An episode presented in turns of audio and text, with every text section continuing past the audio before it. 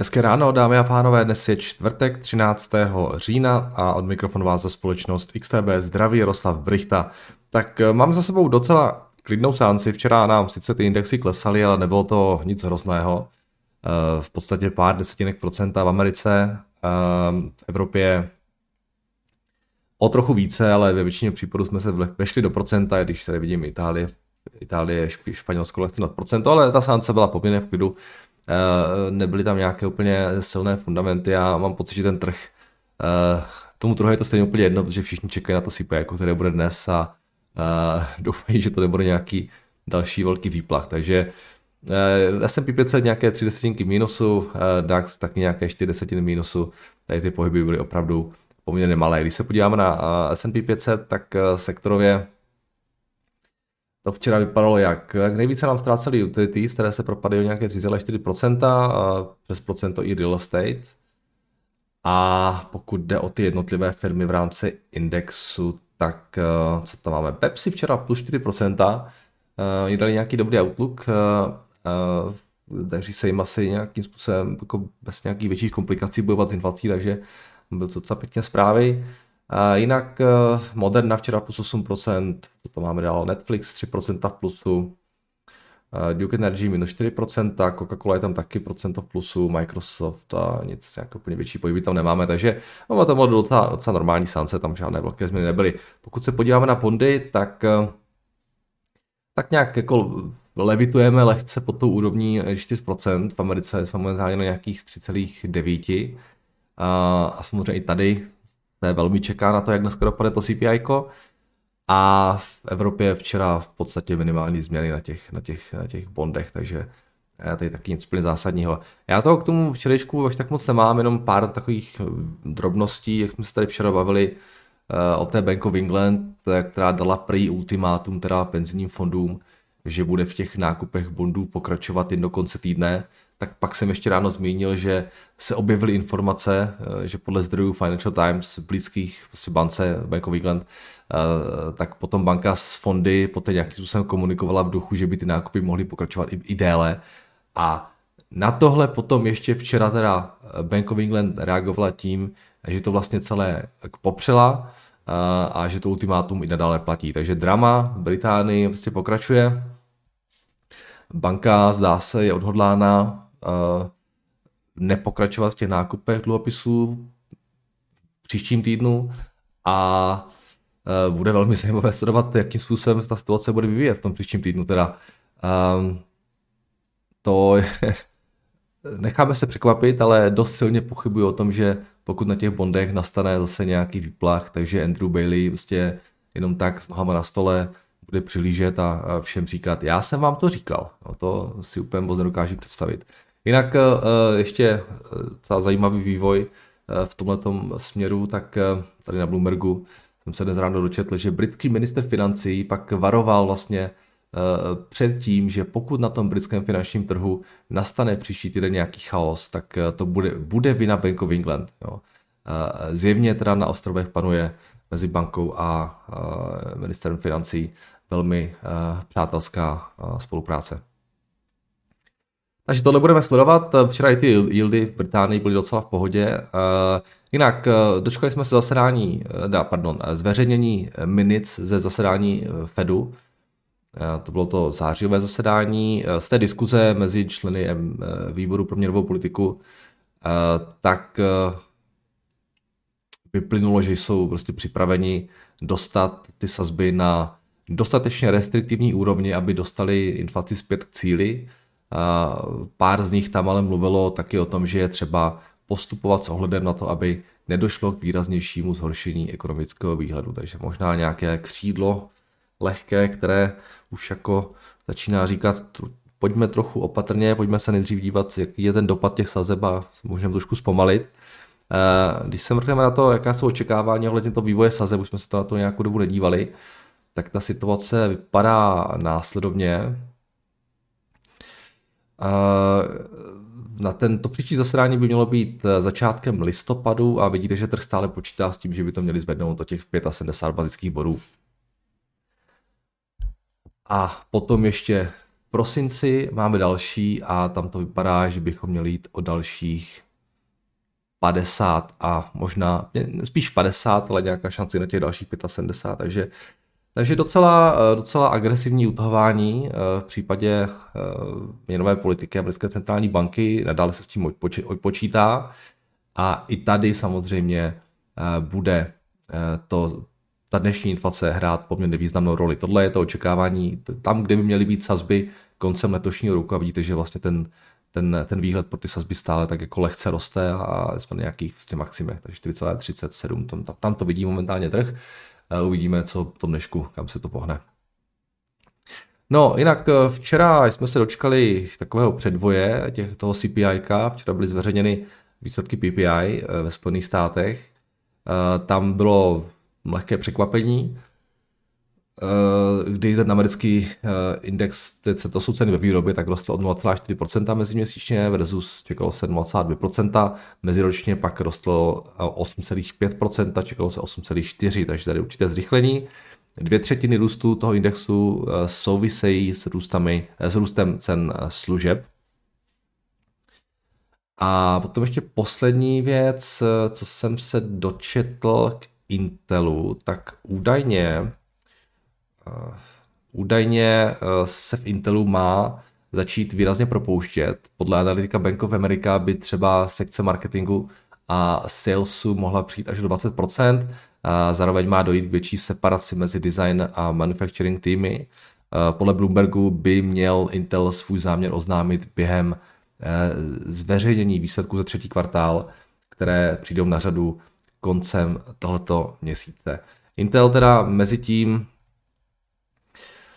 dost trpí, eh, jako ten propad je solidní. Na to, jak byl levný už v loni a předloni, tak je, tak je vlastně o 50% níž, jo, než tam, kde se zdál být levný. Jo.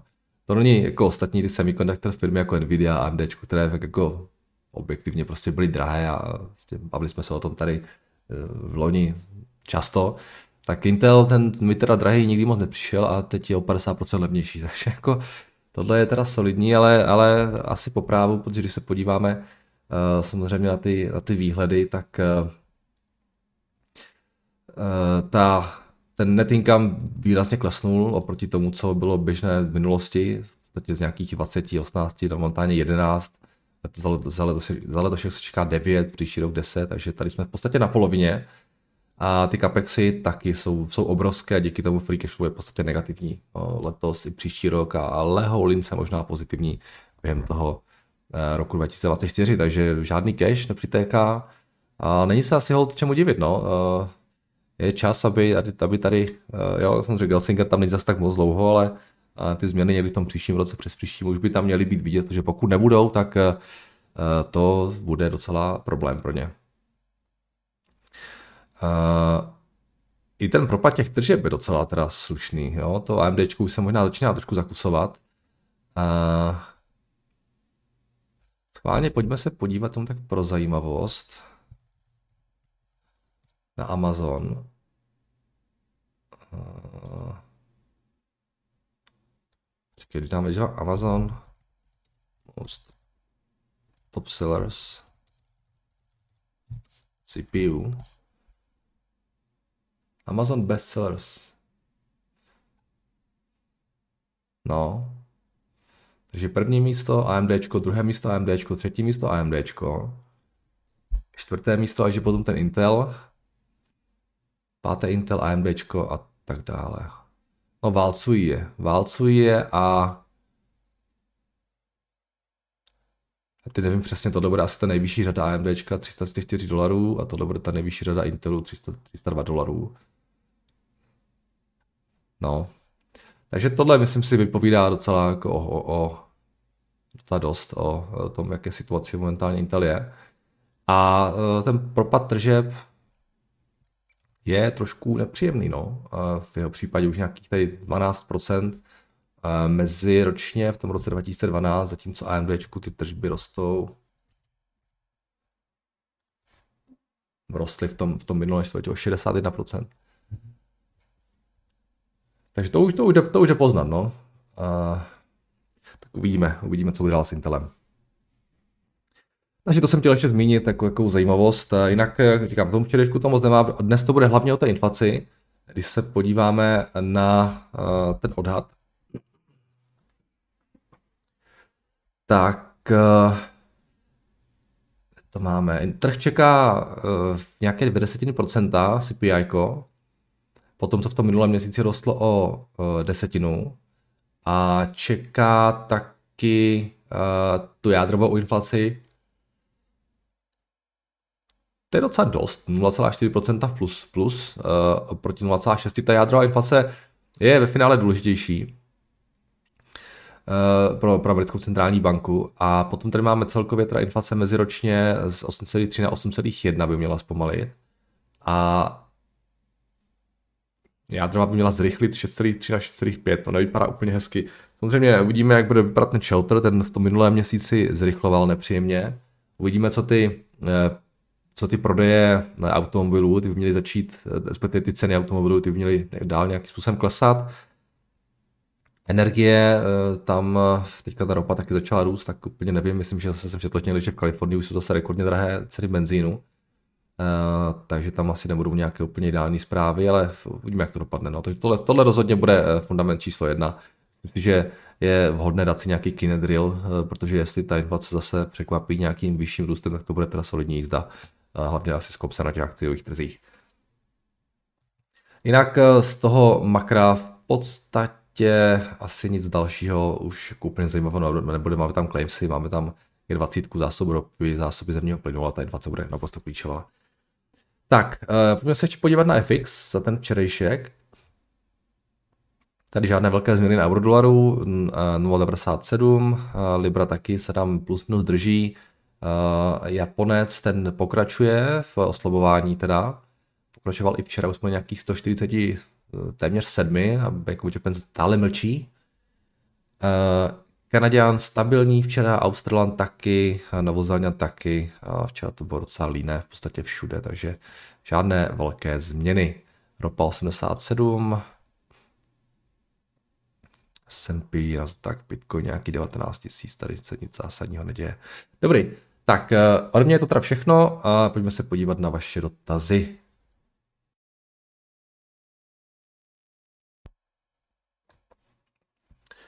Tak, eh, my jsme včera dělali eh, s Tomášem a Martinem povídání o trzích. Máme rekord, máme 2 hodiny a 22 minut, tak eh, dnes by to mělo být, předpokládám, pod tím mým ranním komentářem, tak když se zaregistrujete, tak se můžete mrknout. A byla to opět docela zábava, alespoň teda pro nás. tak, Dobrý den, Nardo.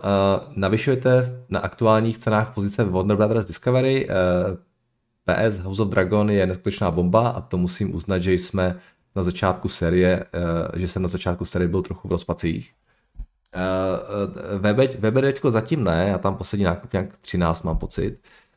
Um, spíš jako jinde teďka jin pokukuju, ale ne, nevylučuju, pokud by tam bylo nějaký třeba po tu desítku, že bych eh, tam ještě trošku zalovil, ale plus minus s tou pozicí si myslím, že jsem tak nějak komfortní, ale nevím, jestli úplně nutně ji budu potřebovat navyšovat, protože už je docela velká, ale, ale nebudu, nebudu se tomu bránit. Určitě si chci počkat na, na, ty, na ty výsledky, něco nového, nějaký nový info, jak to tam probíhá. Ale zatím jsem to nenavyšoval od toho, od toho posledního nákupu. A ten of Dragon, taky se na to díváme v pondělí a, a taky se nám to líbí doma. Uh, tak, Ahoj Jardo, včera jsem koukal na meta konferenci a trochu zklamání. Koupil jsem si původně Quest 2 i z důvodu vyzkoušení, práce s více monitory, jak jsi zmiňoval, nejdřív mě to dost fascinovalo, ale Quest 2 není ještě tolik vychytaný. Co se týče rozlišení a čtení textu, není úplně komfortní.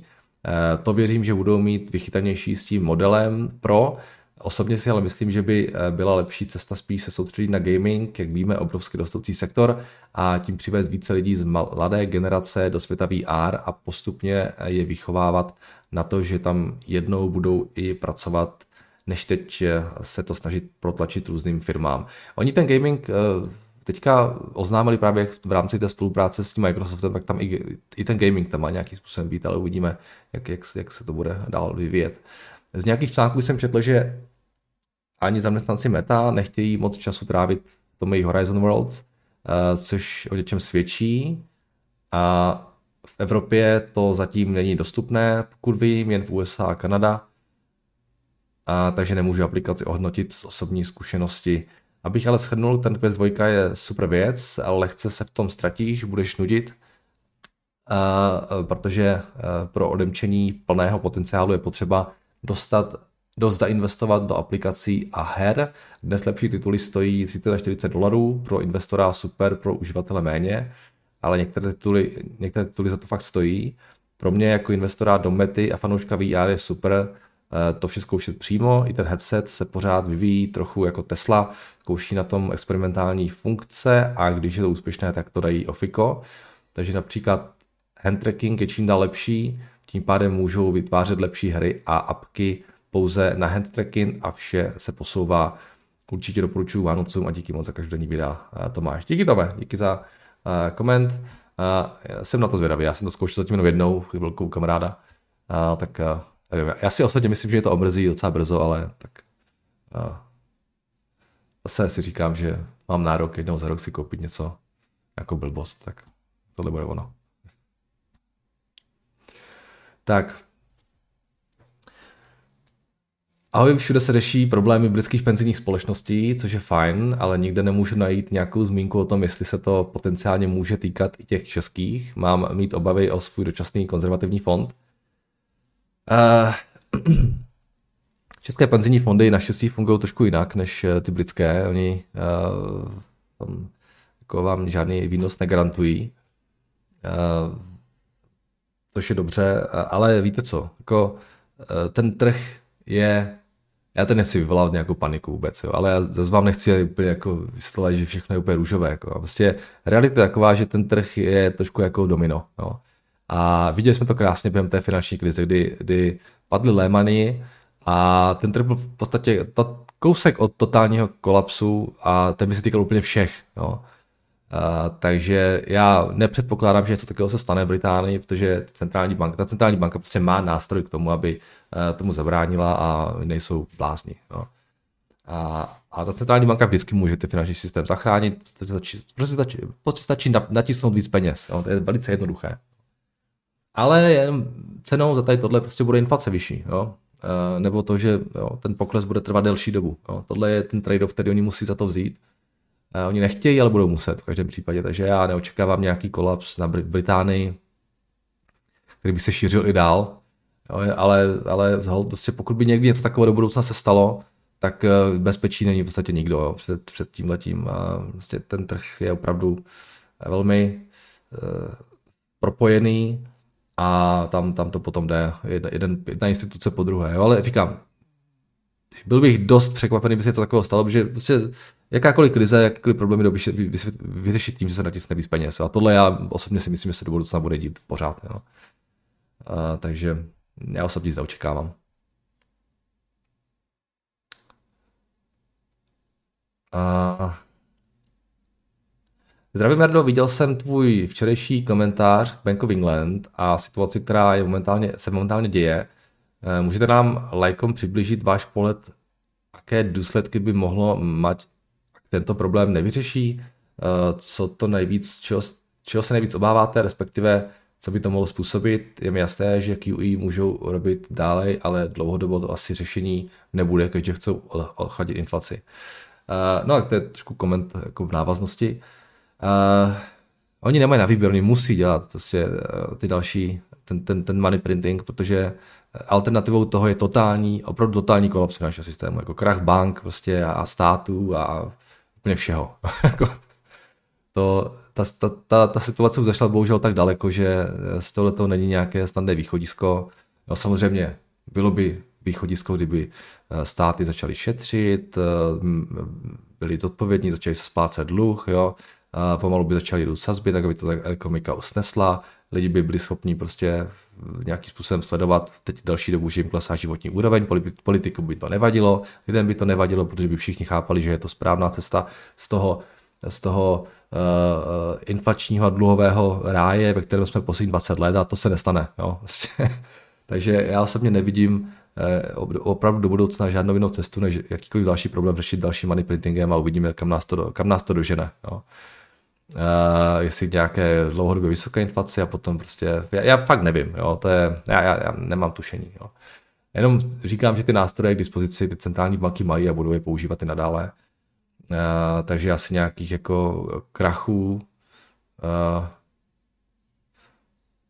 těch bank a tak dále se v nějakém rozumném horizontu, já, asi se obávat nemůžeme. Já si to nedokážu, já si to nedokážu představit, jak by to mělo probíhat, jako pokud něco takového muselo nastat. Jo. Um, říkám, všechny tady ty problémy těch, těch fondů penzijních a kohokoliv jiného, tak jsou řešitelné tím, že se natisne víc peněz. Jo. A to je, to je podle mě jako finální výstup. Jo. Uh, to, že tady může být potom do budoucna díky tomu jako delší dobu vyšší inflace, uh, to si dokážu to zhodně představit. Jak vysoká bude, nevím. Ehm, tam taky hodně záleží na tom, jak bude moc státy, jak, bude, jak, jak, jak se bude chovat ten fiskál, jo? Jak se bude vyvíjet třeba i ta geopolitická situace, samozřejmě ta válka na Ukrajině, na Ukrajině a tak dále. Ehm, já to nedokážu absolutně bohužel odhadnout. Jo? Ehm, když se zametají problémy už 20 let, přes 20 let pod koberec, tady tímhle tím stylem, že se sníží sazby, na se peníze, jo? Tím se nic nevyřeší samozřejmě, tím se to jenom jako celé jako přifukuje, ale bohužel ten systém už je tak jako na, tom, na to navyklý, že, že se to nedá jako, jak dá otočit. A takže jdeme dál v tomhle vlaku a fakt nevím. No. Asi se dožiju nějaké změny v tomhle a dost, řekl bych, dost, myslím si, myslím takhle, já, si, já bych si typnul, že já se dožiju pokud budu mít nějaký normální samozřejmě jako věk dožití, tak já si myslím, že se dožiju nějaké, nějaké šokové změny v tom jako systému, ale, ale kdy to bude, jak to bude probíhat, já vůbec netuším. Doufám, že v tom bude zahrnuto krypto, přímě abych řekl pravdu, jo, že, že Bitcoin jsou podle mého názoru um, docela dobré peníze. Tak, ale jako to tady nebudu tady leštit svoji kryšálovou kouli, protože opravdu nemám nemenší tušení.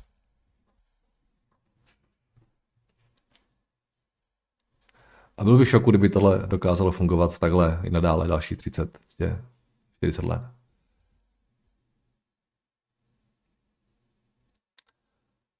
Tak, váš názor na další vývoj na nadgasu? Žádný názor na to nemám, ne, nepredikuju tyhle ty věci vůbec. Tak. OK, tak to je asi všechno od vás tady a jdeme se podívat ještě na, na maže mi to dotazy. Mám tady tři. Tak, ahoj Jardo, mohl by se prosím podívat na Bloombergu na společnost General Mills. Jedná se o výrobce cereálí. Cheerios chlubí se odolnou poptávkou po svých snídaňových cereálích, eh, snack, tyčinkách a krmivu pro domácí zvířata a i přes navýšení cen. Dokážu si uh, toho na netu dohledat samozřejmě hodně, ale Bloomberg plus svůj komentář k tomu bude pro mě přínos. Ráno zvýšili uh, roční prognózy. Jedná se o americkou společnost s v Minnesota. Jasně. Uh, prošla si úplně desetiletí, desetiletí horskou dráhou. V roce 18 koupila za 8 miliard dolarů prémiovou značku krmiv Blue Buffalo a vstoupila do kategorie krmy pro domácí mazlíčky. Dnes se akcie obchodují s s poměrem ceny k tržbám kolem 16 díky za tvůj komentář. Tak General eh, Mills to je taky tradiční consumer staple, pojďme se podívat, co oni mají za značky. General. To mají spoustu. Že? Brands, když dáme. Já se na ty consumer staples moc nedívám, ale kažte schválně, tady mají Cheerios, tady známe my, tady Pillsbury, Agendas mají taky, Yoplait mají,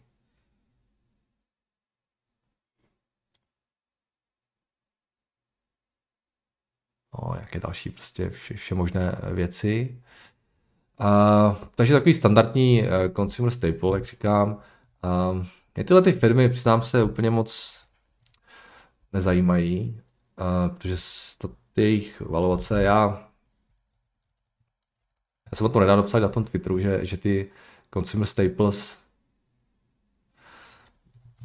mi přijdou trošku jako je náchylné na ten, jo, že přichází značky různé další, eh, které je trošku nahodávají. Spousta těchto těch firm, spousta těchto těch starých značek vyrostla na tom, že opravdu Na Americe se marketovalo v minulosti pouze přes televizi jo, nebo přes rádio, do té se dostalo pouze, jo, prostě kolik tam bylo těch stanic dřív, jo.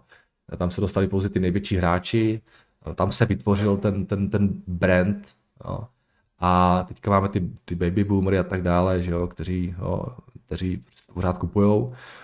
Ale nejsem si úplně jistý, že budou schopni tyhle ty značky prostě udržet, udržet tu sílu těch, těch brandů i do budoucna ve světě internetu a, a spoustu dalších menších a zelených prostě e, produktů a, a zdraví, zdravé výživy a kdo ví, strašně moc narůstá počet všech těch produktů, které jsou a jo, to je taková ta smrt prostě tisíci, jak se to říká, smrt tisíci uh, dead by thousand slices nebo tak něco, dead, by thousand cuts, jo. Prostě pořád na vás někdo takhle malý útočí a teďka co oni dělají, no, oni musí nakupovat ty, ty brandy, které začínají růst, že jo, tak dělají nějaké akvizice, jenže to je taky taková strategie na prd, protože to nestojí málo, uh, teďka oni to zahrnou do, do té svojí produkce a co, oni, co tady tyhle ty velké firmy s těmi brandy dělají. Oni koupí nějaký brand, který je dobrý, ty tam nějak osekají náklady, prostě kvalita klesne a tak dále, aby prostě tam měli nějaké marže, jo kvalita toho brandu jde zase někam jako úplně trošku, jako, jo, podívejte se na všechny ty čokolády v Česku a tak dále, které koupily ty velké značky, ty opávě prostě a tak, když se to nedá už pomalu víc, tak jo. takže, takže to je prostě její strategie. No, tak uděláme nějakou akvizici, jo, pak osekáme náklady, kvalita toho produktu zhorší a budeme, budeme dál žít z té značky, kterou jsme koupili. Jo. Já nevím, mně se, to, mně se to jako business model úplně moc nelíbí, abych řekl pravdu. Výsledkem, výsledkem toho je, že jim postupně jako narůstá ten dluh, a ty jejich price earnings taky žádná sláva, jo, růst žádná sláva, jo, kupujete si ten růst, prostě inovace nula v jejich případě. Nevím, mně se tohle, mně se tohle firmy moc nelíbí, musím říct to, takže někdy, se na ně moc někdy jsem se na ně moc nedíval, ale můžou tam být nějaké světlé výjimky, no já prostě to úplně moc nesleduju. Uh, takže když se podíváme na tady tyhle, tak uh, market kam nějakých 46, uh, dluh 11, takže 57 enterprise value, netýkám nějaké 2 miliardy, ty marže vypadají docela asi v pořádku. No, když si dáme třeba schválně, dejme si třeba Kraft Heinz. Ty mají ty marže, mám pocit nejvyšší, ale taky na to doplácejí strašně, protože taky museli osekat spoustu věcí a teď to možná litujou.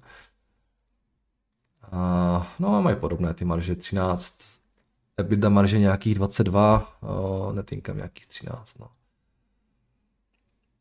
No, to je v podstatě podobná záležitost. Jo, žádný velký růst.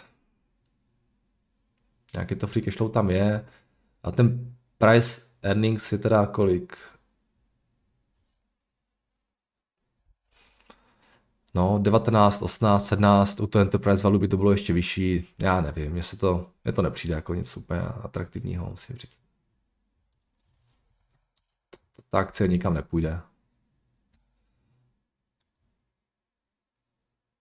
A teďka oni teda rostou. Že trošku pomala ta inflace taky, že No je docela vyrostly od toho, od toho, od toho konce roku 2022.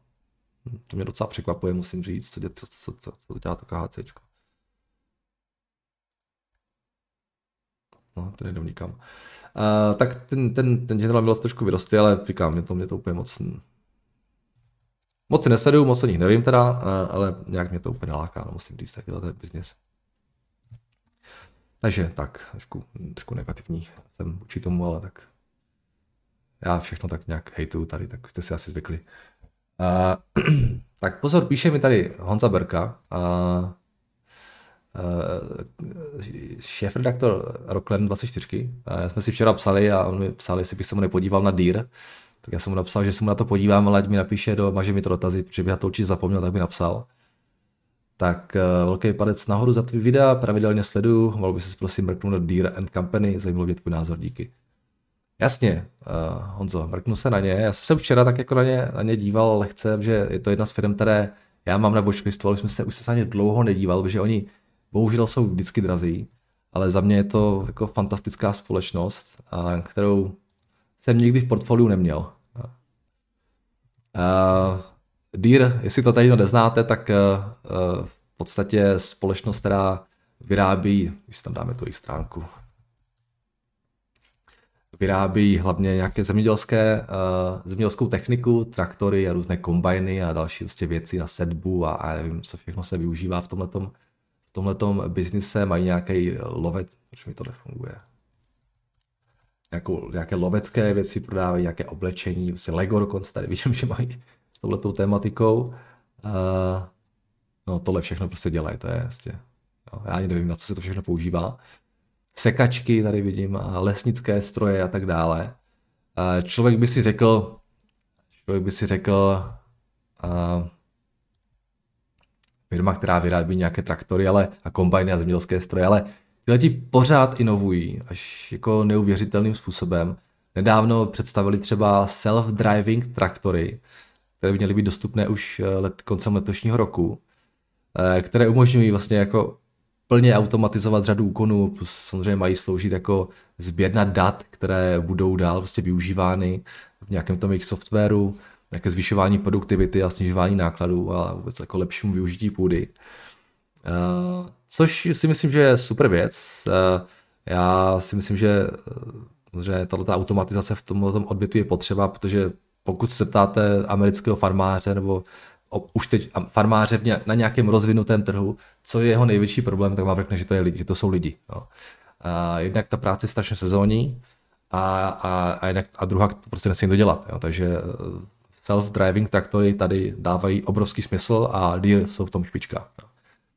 A, takže tohle to může docela fungovat, takový self-driving traktor vám může v pohodě fungovat třeba přes noc, jo. Jeden člověk může obsluhovat třeba čtyři, já nevím, prostě, já nemám si zkušenost samozřejmě, ale tohle je docela jako pěkný, pěkný způsob, kterým oni se vydali.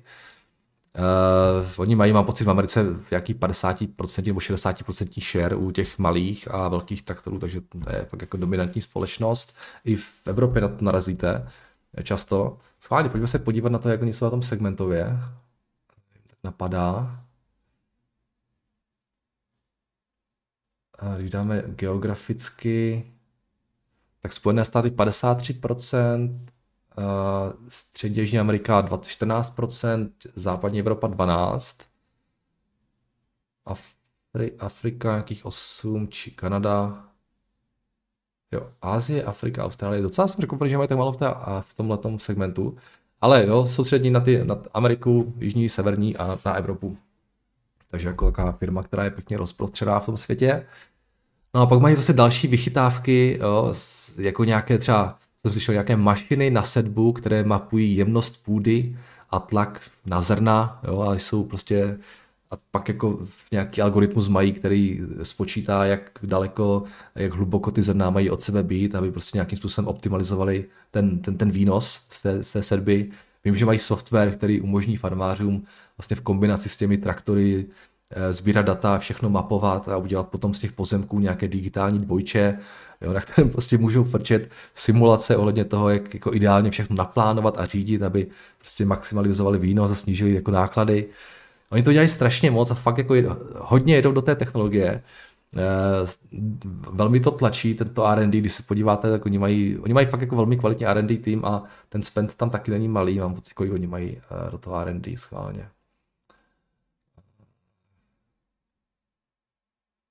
research development, tam ročně, to bude kolik, nějaké 2 miliardy, něco pod 2, no 1,7 miliardy na R&D. A tohle se mi líbí, jo. To, vlastně je to firma, která ví přesně, na co se specializuje, má úzký fokus prostě a tlačí před sebou dál inovace a jsou v tomhle tom lídlem. Takže já je obdivuju, za mě je to skvělá společnost. Bohužel jejich problém je a vždycky byl ten, že oni byli vždycky se drazí. No. A te, teď se prodal, teď už se možná trošku vyklesal, teďka se prodávají nějaký 109 miliard, 114 miliard enterprise value, 6 miliard mají net income, takže ten multiple tady bude, tady bude kolik? Nějakých 17.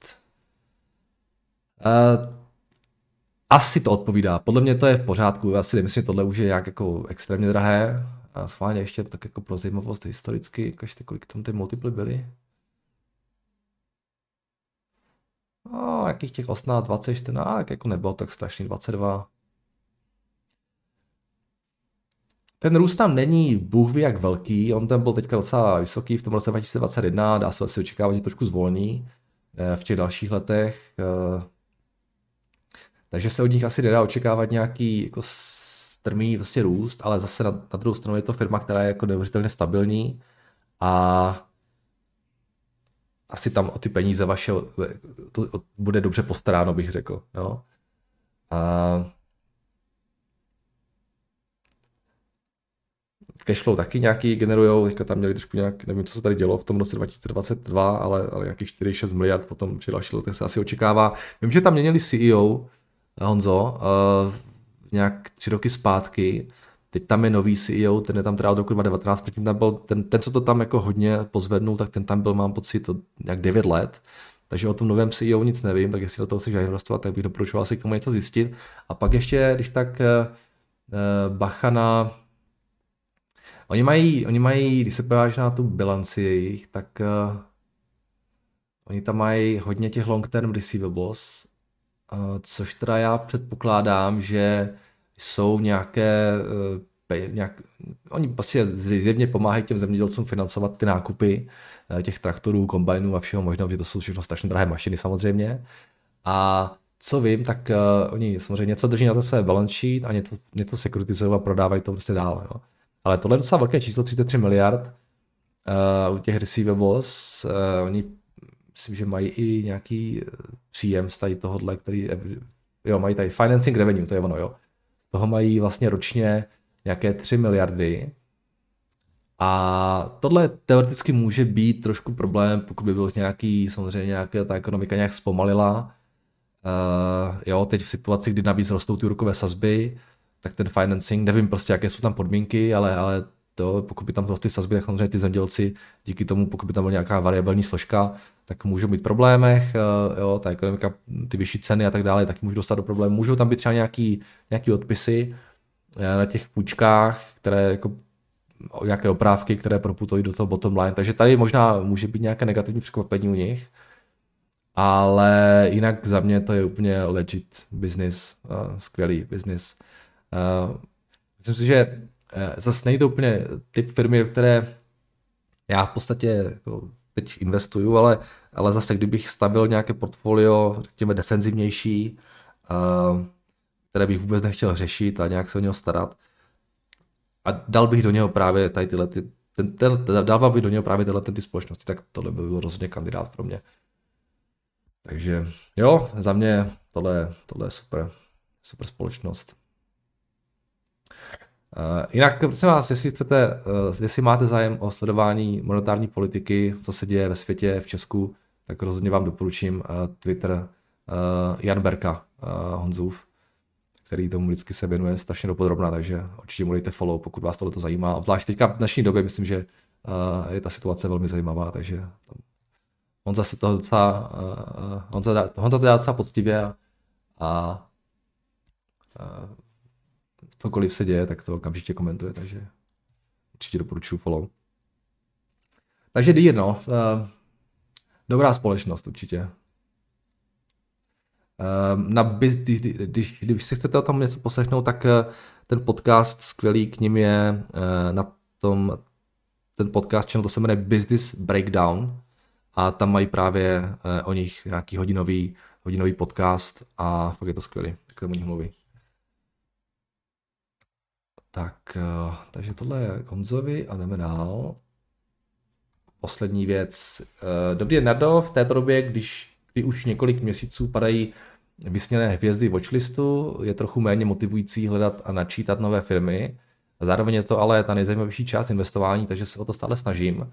A tak píšu dotaz na firmu Workday, která mě zaujala a budu rád za váš názor. Společnost s kapitalizací 36 miliard dolarů eh, podstatě eh, s pravidelným 20% ročním růstem. A jsou lídrem na, ty, na trhu HCM eh, software, Human Capital Management software teda, Jde o cloudové řešení pro finanční management, účetnictví, řízení lidských zdrojů a plánování ve firmách. Eh, službu využívá více než 9,5 tisíce společností ve 32 zemích. Zákazníkem jsou ve značném počtu i velké společnosti. Polovina společností z žebříčku Fortune 500. Eh, zdrojem příjmů jsou téměř čistě předplatné a jde tedy o pravidelný a opakovaný příjem. Na posledním kolu akcentovali očekávané zpomalení, které se u nich odrazí ve zpomalení náboru zaměstnanců, zároveň ale oznamovali spolupráci s dalšími klienty velkými, z nich nejvýznamnější je Salesforce, jednak velký klient a jednak spatřují příležitost v rozšíření klientů Salesforce. Z nových nástrojů reportovali o Extend.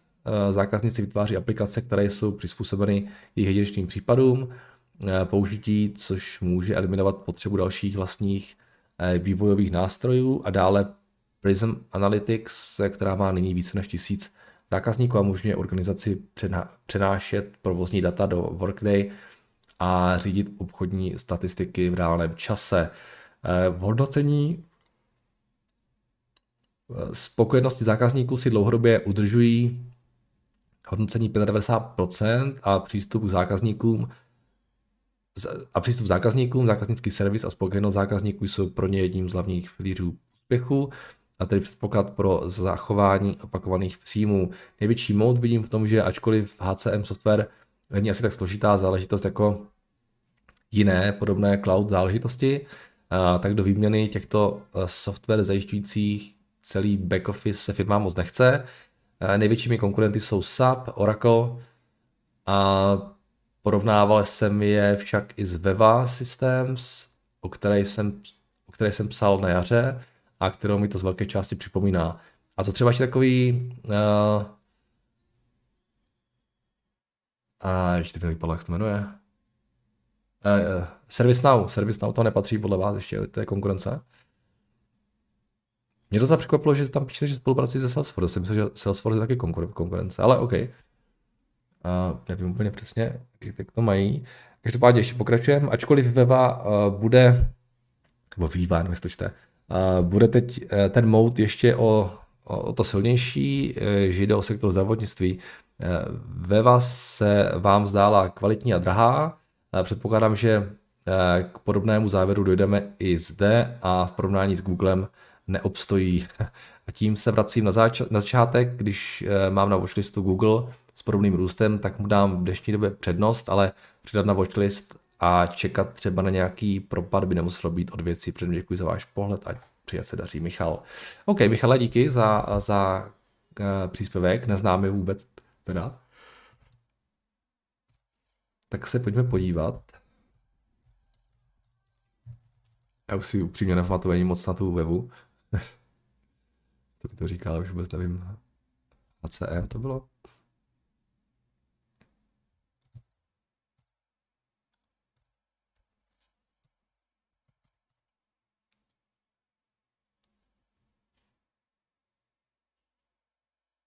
CM.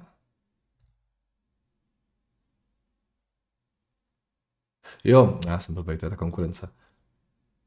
No ne, ne. Ne, v day, jo, ok. Pojďme a day, takhle. Jo, workday. Tak, eh, pojďme na to se podívat. Nejdřív vlastně se nám dělá ta akcie. No, tak taková klasika v dnešní době.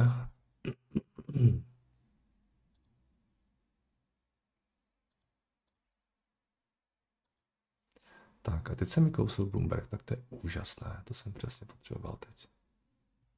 Halo. Jo. Tak znova. Jo, takže tohle je pětiletý graf, takže jsme v podstatě tam, kde jsme byli kde jsme byli před covidem. Uh, to je krásné, jak to všechno splasklo úplně, tady tyhle ty valovace všech těch firm tady po tom covidu strašně vyrostly, tak všechno se vrátilo zpátky.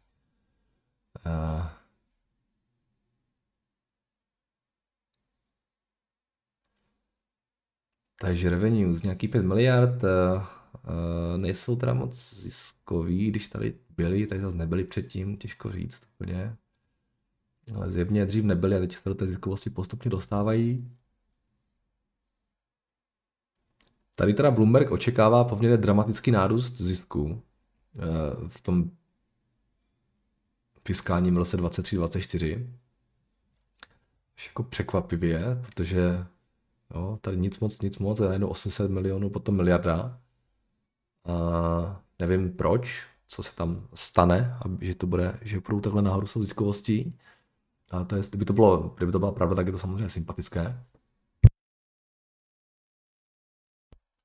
A asi by to trošku, řekněme, eh, ospravedlnilo tu valuaci, která na, to, na, na ta čísla minula je jako hodně vysoká, tady 63 miliardy měli dokonce a to je docela teda hodně drahé. Na to, že ten růst vlastně jako nebyl ani nějak úplně extrémní. Tady už to zpomalilo v tom roce 2022. Teď se čeká růst nějaký 19-20%. A samozřejmě pořád to krásný růst, jako to bez diskuze. A těžko to hodnotit. No. E, tohle jsou takové společnosti, kdy opravdu já, já se v tady těchto těch uh, společnostech na tom, v těch produktech moc nevyznám. Uh, vím, že je tam tvrdá konkurence uh, mezi všemi těmi Salesforce a, a Oracle a ServiceNow a tak dále. A těžko je pro mě vyhodnotit, která z nich poroste na úkor, které samozřejmě můžou růst všechny, že jo, ale nevím, kterou bych měl preferovat absolutně, přiznám se, takže je to pro mě trošku jako španělská vesnice tady tohle.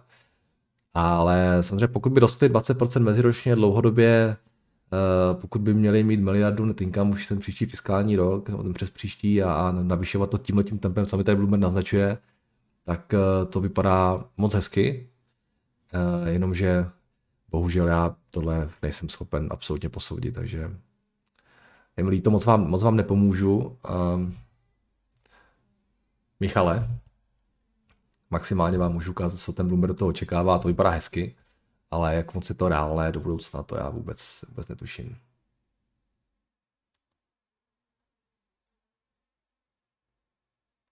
A tady ty, myslím si, že tady ty legacy uh, společnosti, jako je třeba právě SAP, a nebo možná bych řekl i ten Oracle, ale hlavně bych řekl ten SAP, si myslím, mají opravdu docela problém, protože to je, to je frontální útok ze všech stran mnohem lepších produktů. Co ten SAP dělá schválně? Kažte, můžeme se podívat na SAP, na to jsme se dlouho nedívali. No, taky krásný vývoj, cenový. No, tyhle už se opravdu spolehají pouze na to, že, že ty firmy, eh, ten, ten switching cost je vysoký, ale, ale tohle není něco, co by vás mělo chránit navždy.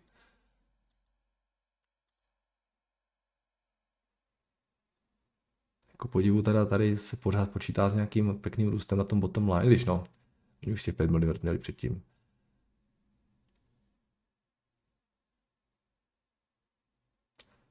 Tady je ten multiple USAPu kolik? 25, 17, tak tohle bych rozhodně neplatil.